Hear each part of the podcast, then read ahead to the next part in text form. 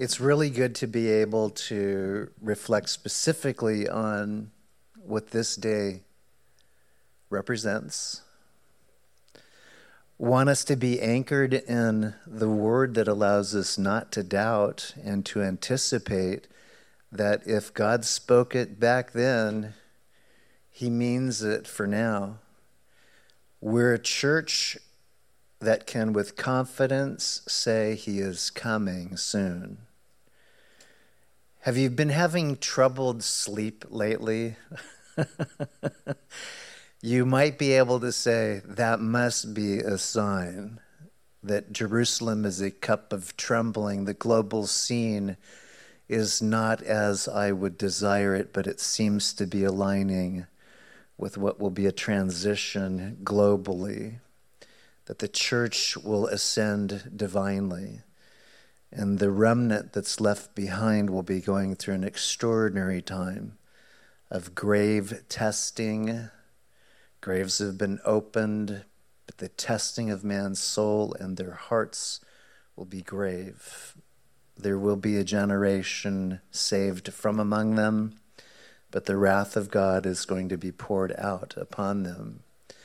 And so, what we want to do is find encouragement in what this particular day represented to Jesus, what we would call the culmination of the years of ministry that he had been engaged in. The busyness of the week that follows in what today represents the triumphal entry is rather extraordinary. Some of his largest and most powerful parables and sermons came within that last week. He spoke a lot of what to anticipate, really spoke his heart in terms of what he elected to do, which was in obedience to the Father and for the love of humanity, satisfy this pilgrimage to Jerusalem everything about his journey would have been a provocation of cowardice to any of us. For he knew, as God, the brutality that would be inflicted upon him by men. And none would go through such a brutality as Jesus. For it was not simply at the hands of wicked men, it would be ultimately in the testing of God Himself, the wiles of the enemy, the oppressive forces of demonic entities, teasing him to not go through with it. As well, a wrath that would be poured out upon him by God his Father in place of us, the children of God, because of the desire of God to have a kingdom of kids. So, in this, I want to anchor you with this verse. You're familiar with it because every now and again we, we present it when we look back prophetically. And this can be found in Second Peter's, where I'm going to draw your attention to, and in the first chapter at verse 19 is where I'll read. This is laying a foundation for what we will look back on. First, or excuse me, Second Peter chapter 1, verse 19, a great passage to remember. And so we have the prophetic word confirmed, which you do well to heed as a light that shines in a dark place until the day dawns and the morning star rises in your hearts. Verse 20 Knowing this first, that no prophecy of Scripture is of any private interpretation. 21 For prophecy never came by the will of man, but holy men of God spoke as they were moved by the Holy Spirit. This anchors us in what would have been an anointing upon Peter, the one who had challenges himself in following the Lord with diligence and following through with the proclamations of fidelity and I'll die with you. This very same Peter is the one who, as he looked back and as he positioned himself in the strength of the Spirit, was able to say, This prophetic word that moves through the beginning and the closure of Scripture is not by man. Man's just an instrument, it's the Spirit of God.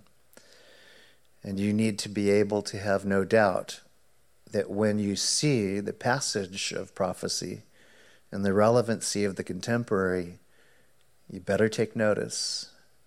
You better firm up your faith. You need to plant your feet in a direction that says, I will not deviate, I shall not waver, I will not get bogged down. And in these days that are precarious, that's what you're seeing. Faith is wavering, feet are stopping, people are giving up, turning away. It's what indeed we know as the tendency of man to be fearful of the things that are coming or to have their hearts quenched once full, once indeed empowered by the Spirit of God, they've turned from the Lord. One of the things that we need to do is when we see it, though it saddens us, we also need to see that it's a marker of what was prophesied. So, going back now to what we would say is the familiar text of Scripture, and the anchoring of that in this title, The Duty of Donkey and the Role of a Rock. It captures both things that are presented here. And you may say, that's kind of silly, or yeah, that's, that's a pretty good title. Well, it's not intended to be silly, it's intended to concisely put in order what the scriptures foretold would happen. In the book of Micah, chapter 5, usually we will say this at Christmas time, a book that preceded the actual revelation of it by about 400 years, we were told that a virgin that would be full with child would deliver in the city of Bethlehem, the city of David, a child, and that child would be known as Emmanuel. And so, with that as an anchor, we know as well that if that did in fact come to pass, then what the Lord is going to be speaking about today and the means and manner by which he came into Jerusalem, a donkey has another privileged opportunity. One would take Mary into Bethlehem, the other would take Jesus ultimately into the city to satisfy his calling a mother perched on a donkey to bring the Son of God into his habitation, which was nothing more than a stable for animals, to be then delivered as an adult on the back of a young colt and into the city in preparation to be laid on the altar of a cross to die for us. It's not the only scripture. Isaiah would foretell many of the things that qualified the attributes of the Son of God, Jesus, before the public of that day. And all of those having been satisfied concerning Jesus.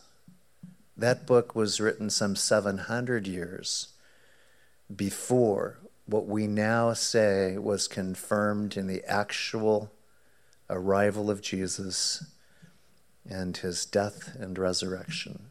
Pretty awesome. But there's another book that pertains specifically to this event that we see as the triumphal entry, and that's the book of Daniel. It's an extraordinary book as well.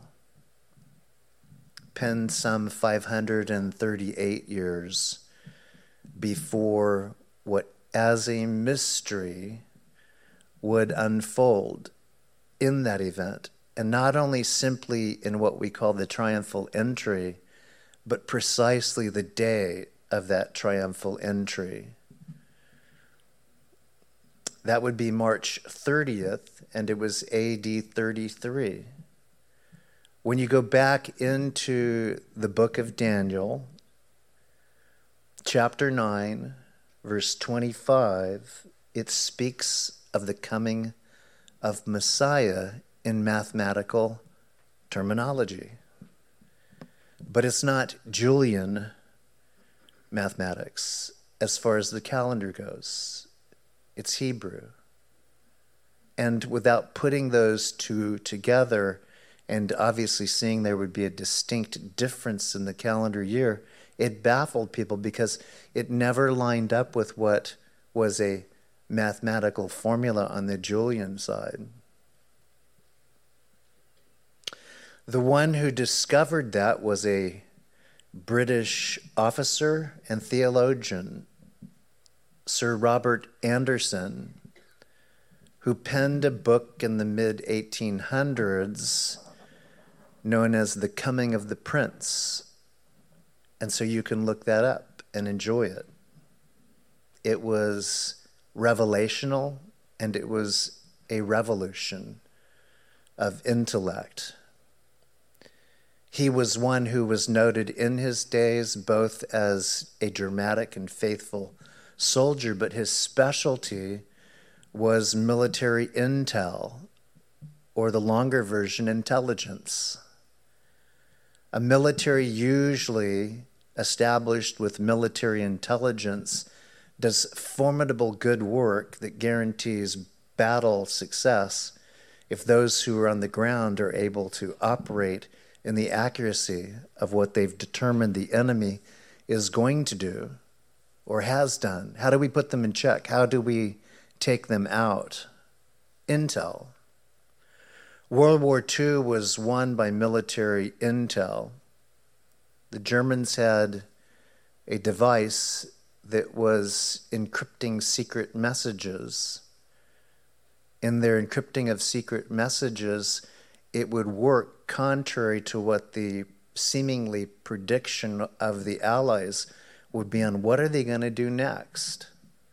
It was called the Enigma machine. Military intel via the alliances of allies were able to discover not only that they had this machine, they were able to mathematically determine exactly the code for taking what was encrypted and deciphering it. And therefore, they became the ones that had the advantage because as war plans were plotted and movement of troops were happening, they were getting beat before they could implement it, or they were getting resisted at the time of the conflict. That was a result, if you would, of intel. And so Sir Robert Anderson as an intelligence officer, as a lover of the Lord, was able to take that formula and determine the day that prophetically agreed to the hour of Jesus' arrival into Jerusalem. We know it as the triumphal entry, confirming that Daniel was not off his rocker. He was totally right on the rock. So that's a area that you can look at. I gave you the author, Sir Robert Anderson, and I think you will find that to be an extraordinary blessing to have in your pocket. Let's move into this, and we've read substantially actually the scripture today, but I'm going to hit also an area that's parallel to it and therefore, let's move to Luke 19 28 and put your fingers there.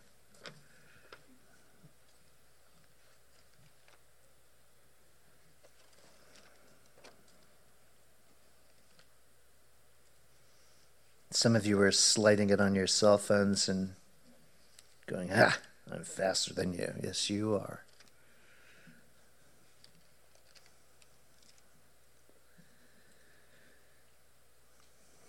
So this begins actually in verse 28.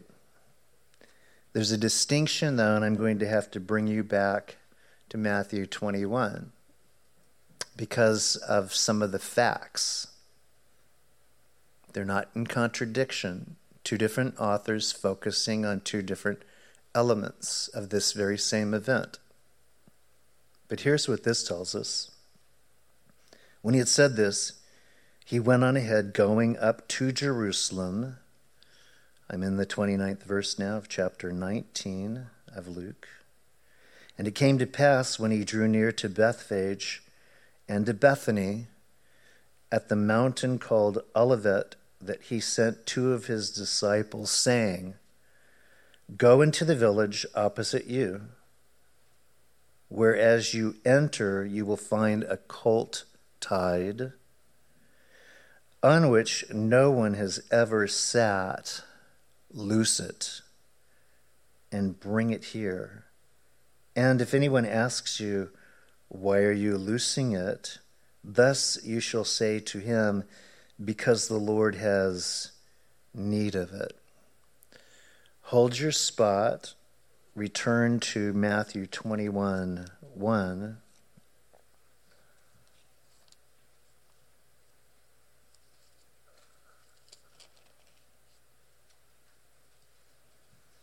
Notice the details, a little bit more to it, which is important for a picture.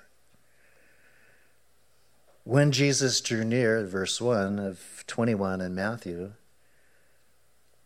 and came to Bethphage at the Mount of Olives, then Jesus sent two disciples, saying to them, Go into the village opposite you, and immediately you will find a donkey tied and a colt with her. Loose them and bring them to me. The same village has been pronounced here, Bethphage. That means the township of unripened figs. Not necessarily something that would provoke you to stop at the fruit stand. There's a picture there because the fig tree is for Israel a national symbol. And following the triumphal entry, Jesus will deal, as we've talked about before, a fig tree. The fig tree represents national Israel, which was always to be spiritual Israel in its behavior, its function, its ideology. Everything about Israel was to point to God and direct people as well with their hearts to the Lord. It was not a tree that God could eat from, for they were unripened. And illustrative of that was a tree that would seemingly have evidence it was ready to be eaten from, but it was barren, offering God, the Lord, nothing suffering a curse. This village, which indicates they were moving from, leads to another one not yet so named, except when they advance down from this mountaintop. The mountain area, and you can't think of something like Everest, it looks more like a hill that ascends but back then, mountain was a good qualifier. And so, on this ascent in the plateaued area, two cities, Bethphage was one, Bethany the other, which means, as you remember, the house of poverty. It's interesting that both of these pictures, one establishing, if you would, what the Lord is seeing from Israel and what the Lord Himself came as from heaven to earth. And He was wealthy in spirit, but He was poor as a human being. He would say in His travels, I have even no place to rest my head. He was as dependent upon the Father as we are as dependent upon the Holy Spirit in the provision both of giftings and of fruitfulness and in faithfulness. But as we see this, notice the plurality that comes up. Opposite of you, find a donkey tied and a colt with her. It's two. Luke emphasizes one, if you would, the main beast. Matthew's emphasizing two. It indicates that this one that Luke was identifying is the younger, it's the foal. It's a male baby donkey. The mother with it. Interesting picture. Would be at that stage in her maternity, what? Protective of a colt. You've seen that happen. People that mess with mama's babies, they get a shellacking. That can be a human mommy who can probably outrun you if you mess with their babies, or it can be an animal. The nature of a mother in maternal protection is to defend and to take out an enemy. Jesus has waiting for him, very likely in Bethany, this mama donkey and her colt. And the male colt would have a disposition of what? Rebellion. Youthful zeal to be kicking its heels up against anything and everything and probably cinched up to that post and only settled in comfort by the mom. The Lord, in using this as a picture, is saying that as God, He has control even over the nature of what would be an impossibility for you and I to pull off. Maybe the master of those beasts. But the idea here is that He's dispatching His disciples to take those animals into custody. And therefore, the disposition of them, which would be contrary, is showing that I will subdue what is essential for you to get done in order for me to accomplish what I've come to do. It's kind of a picture as well what Jesus would say to you and I. Do I not have authority over everything in your life and over all things concerning possible and impossible. You trust me, you obey me, you do what I've told you to do. And the fruit of that is ultimately the result that you'll see and how I enter in, both to your situation and how I proclaim myself before you even take another step with me. Jesus would be taking steps on this cult with a mother that is yielding to that in every manner.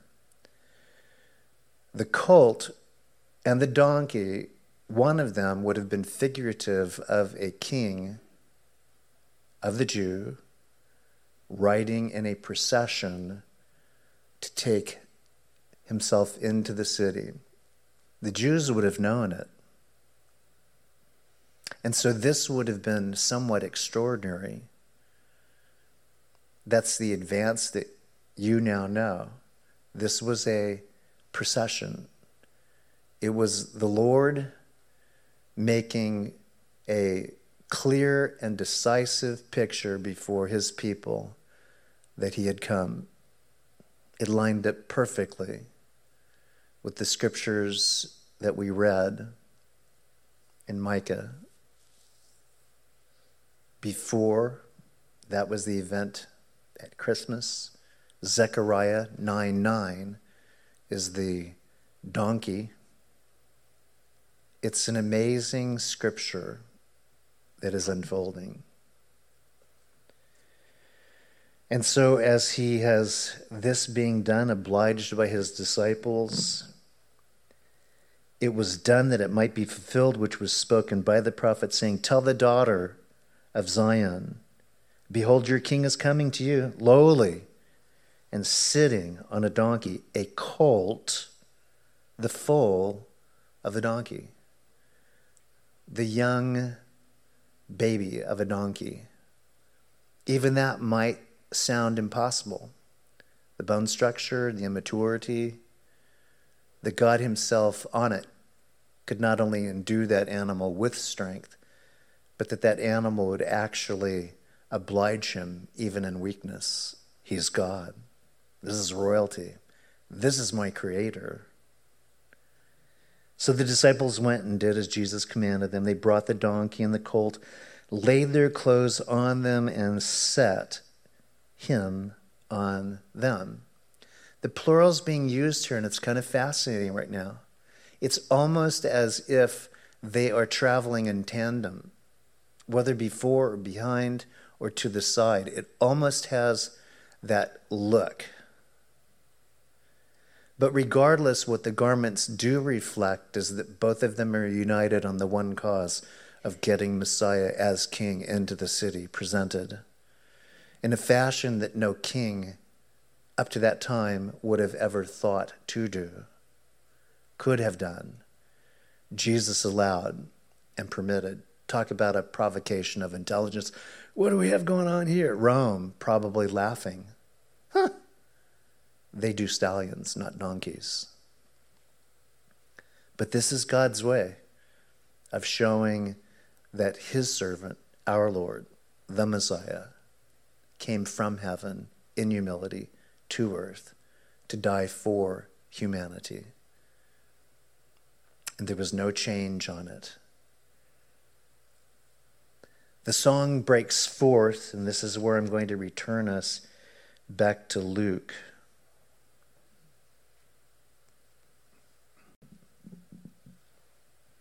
We'll pick it up here in verse 36, back to Luke 19 36. And as he went, many spread their clothes on the road. And then, as he was now drawing nearer the descent of the Mount of Olives, the whole multitude of the disciples began to rejoice and praise God with a loud voice for all the mighty works they had seen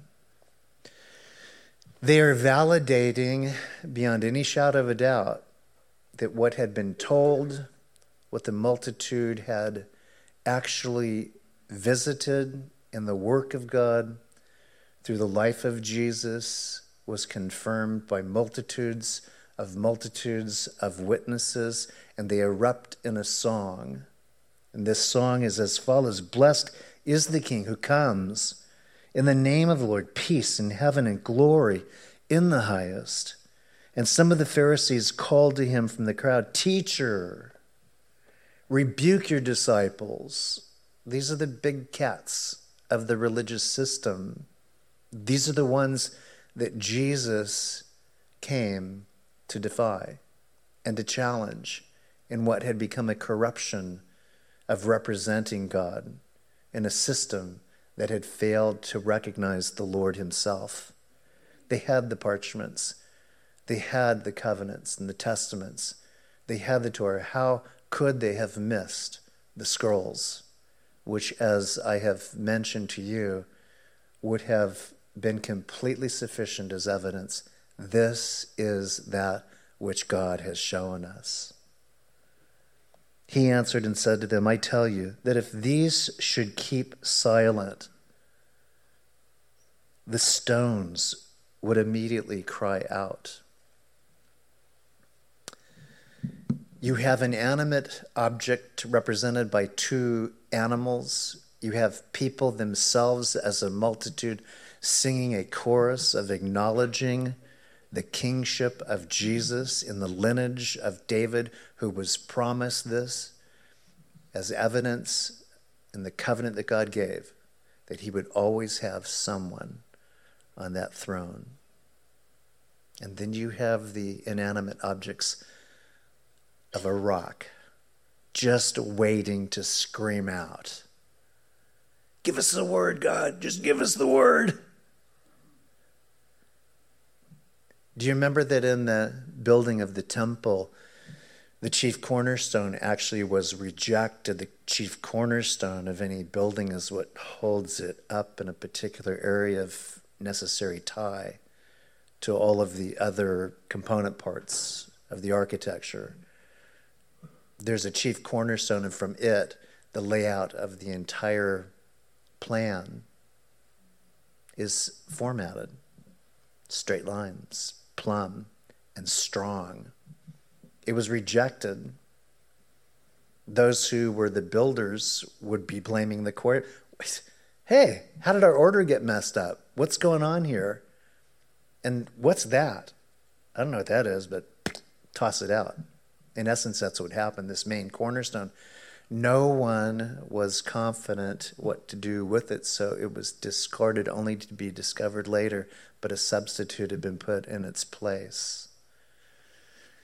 It's a picture, too, that there are substitutes that people will put in the place of Jesus who, with authority and finality, comes into a situation to change it for the better.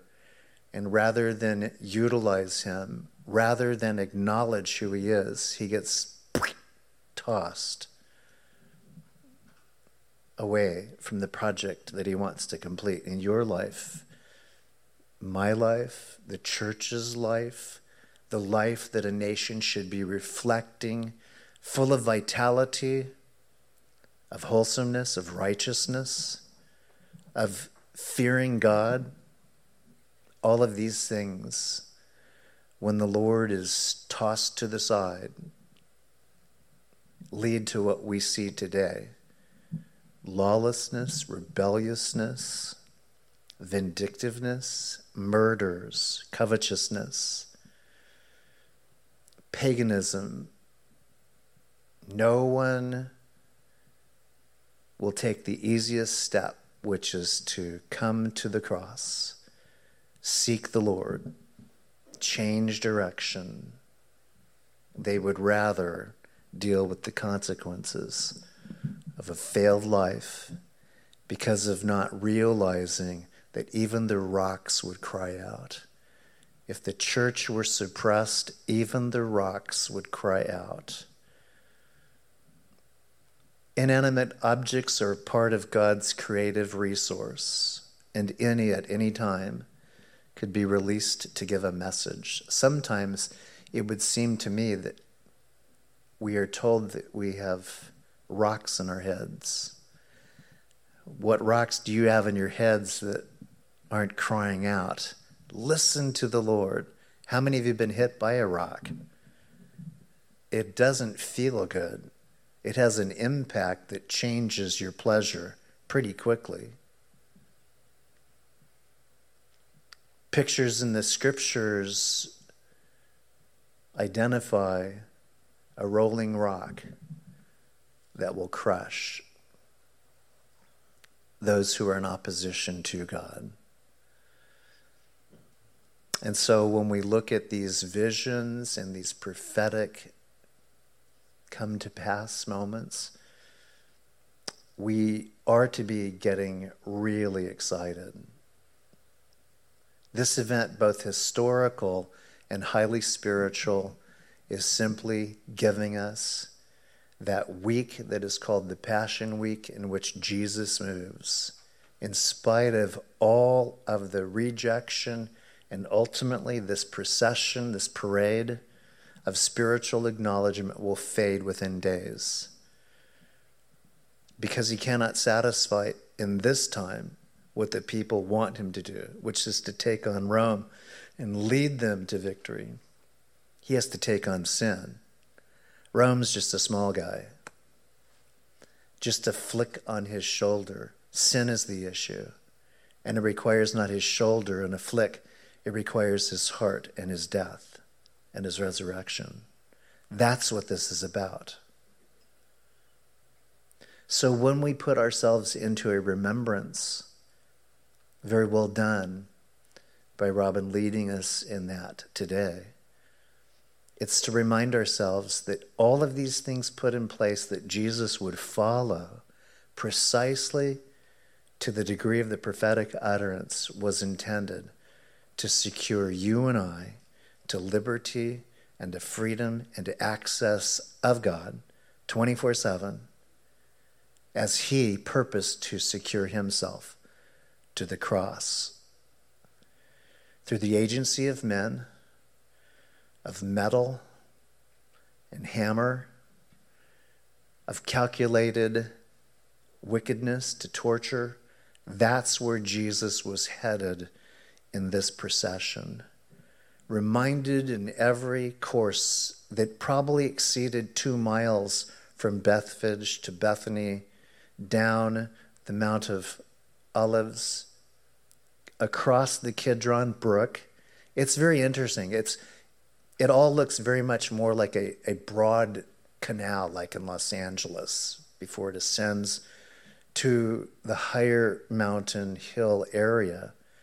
And of course, as you might presume, it would be through the eastern gate that he would come into the city, which, as you know, historically has been cordoned off, blocked off by the Muslims. And they've actually put a graveyard in front of the eastern gate. And graves that mark the course up the Olivet Mountain. It's all graves. It's a picture, too, of bones that one day will be rejected and bones one day that will have sinew and flesh restored. And they will rise. Some bones don't belong there, and they're intentionally put there as an insult to the Jews. But some bones are there because they want to be close to the city and they want to be in the path that Messiah, some in their orthodoxy, believe shall come. This path leads him, though, into the city. Let's continue, and then I'll be ready to close on this. Notice this passionate plea it follows right here. The stones would immediately cry out, so they're going to be subdued because the people are going to keep singing, no matter what these Jewish elitists, spiritual men are saying, threatening him. And as he drew near in verse 41, he saw the city and wept over it. This is important to know. There was a previous encounter in which there was the raising of a man who had died whom he loved. He was the brother of Mary and Elizabeth, Lazarus. And he was beckoned to come to that tomb. And he stood outside it. The picture is one who, in a sorrowful moment, bowed his head, but then, in a moment of power and authority, cried out and told that dead body, Lazarus, arise. And faintly to the eye, but inevitably to obedience, however it happens, he's bound. I still haven't figured out the walking part of it. It doesn't necessarily speak of levitation, so however it's done, he comes out and he instructs the family you unloose him. You unloose him now. And if you didn't know it, and you thought that was a great honorable position to be in, which it would be, he had a wanted poster on his head the rest of his years. He would once again find death at his door. But Jesus would be able to guarantee painless this next time. You'll be entering into heaven with me. And so, this concept, even right now, where death is something that is to the human that which we want to evade, it will manifest a reality of gotcha. It's your time. Where are you in your time with the Lord presently? Everyone here should be able to say, I have a relationship with God And when it's my time, I will be in eternity in His time. In the blink of an eye, as Rivers awesomely researched one billionth of a second, I'll be in heaven. In a billionth of a second, the twinkling of an eye, you, as members of the body of Christ, the church, you'll be in heaven when the Lord sounds that trumpet. We're not going to war, we're going to a banquet. We're going to a honeymoon feast. So, all of these things are in the heart and mind of Jesus as he moves with precision on this very day, this event, with yet a whole week to reach out and touch someone. God is reaching out, and his heart is to touch someone today. He touches my heart today. I'm not perfect in what I do with the touch of God on my heart, but I definitely am attentive to it and I try to do my best to satisfy it.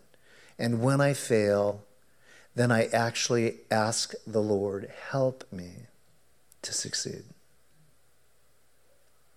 The success of Jesus right now on this day would culminate as he moves into the city as all of the regalia of what we would say makes a parade. That's pretty awesome. Listen to the singers. Wow. Who's ever seen foliage on the road like that? Donkeys in concert, a mama that should be biting his back, and a colt that should be kicking him off. Wow! Bring in the clowns. All of this would have been an amazing work and a practical, iconic challenge to what is normal. But he goes into the temple, and that's what it tells us that in the next verse, that's where I'm going to just jump you over to verse 45. He went into the temple and began to drive out those who bought and sold in it. The place of prayer, the house of God, became desecrated by commercialism. That isn't happening here, by the way. Nothing here that suggests anything remotely like it. Nothing. The difference in commercialism and true spiritual worship is whom we make our investment in. And it is the Lord.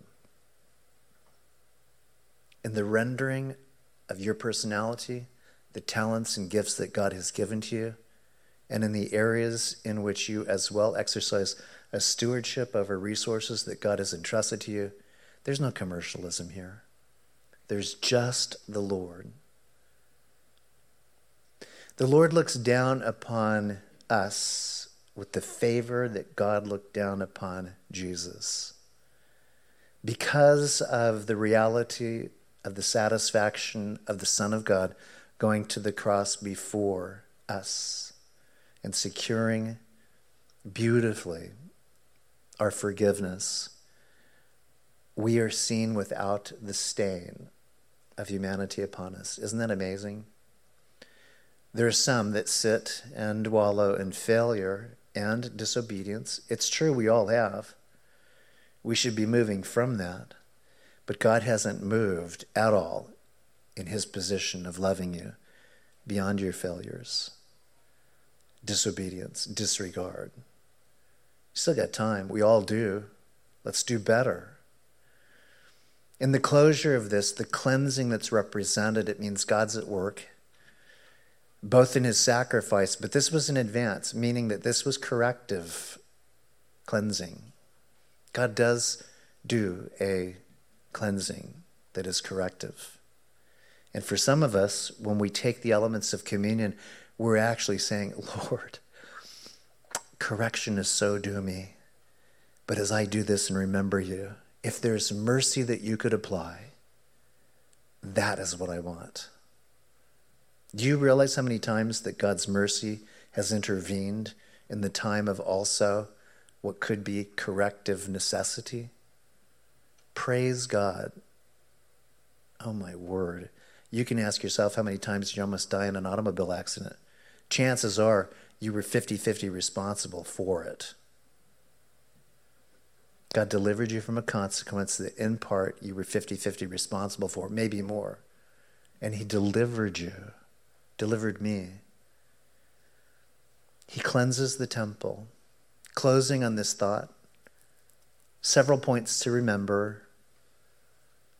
I think it's relatable, but nevertheless, these are the things that I'd like you to consider. Like Jesus, and in this particular, set your heart, your chin like flint. That's Isaiah 50, verse 7. You can look it up. It's a very popular passage. It shows his conviction to satisfy his purpose, to die for you and me. Isaiah 50, verse 7.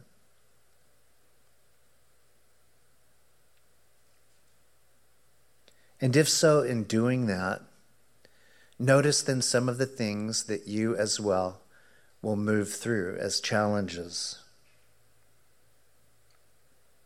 The challenges are you're going to get misled? And these are the areas that we're vulnerable in. Jesus, in some points, tested like us, is familiar with the trials. He's able to identify with anything you're going through. But will you get misled on your triumphal entry into the next thing that God has for you by your feelings? You need to have that examined by your feelings, misled from the plan of God by your feelings. Number two, misled by your failures. Do you really believe there's a failure that God cannot both forgive you in and enable you through? Do you realize that's what the enemy loves to do is stack up your failures that you literally will quit?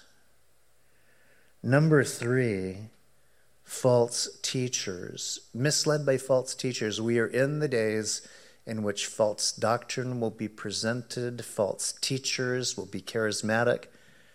They will come and snatch your heart and your mind and your purpose.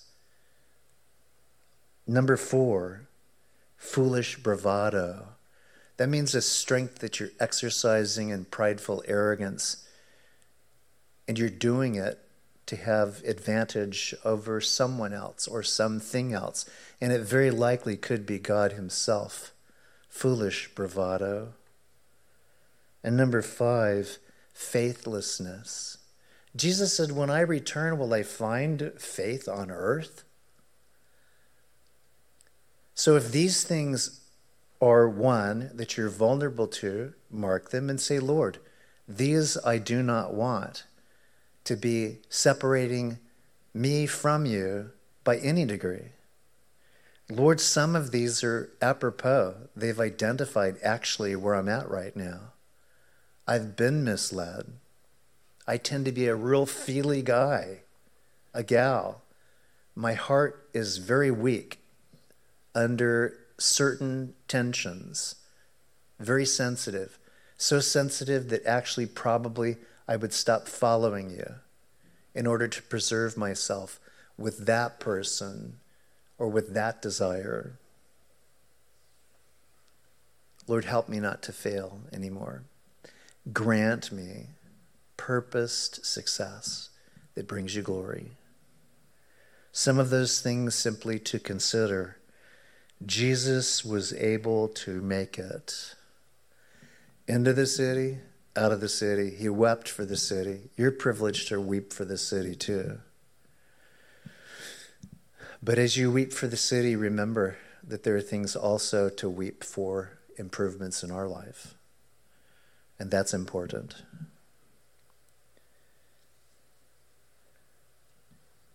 The journey's been documented, it's been prophesied. Your life has been documented, it's been prophesied. Every single one of us gets to go to heaven with the satisfaction that God got us to where He wanted us, and we chose to stay on that course and not deviate. That's what we get to do. And we know as a faithful shepherd, the odds are in His favor for the favor that He's given us and the potential of really not messing up as much as we think we are. But we've got to make that decision to turn back to Him. We've got to make that decision. Are there people that we're leaving behind because they hurt our feelings? They deserve to be left behind. Any of those?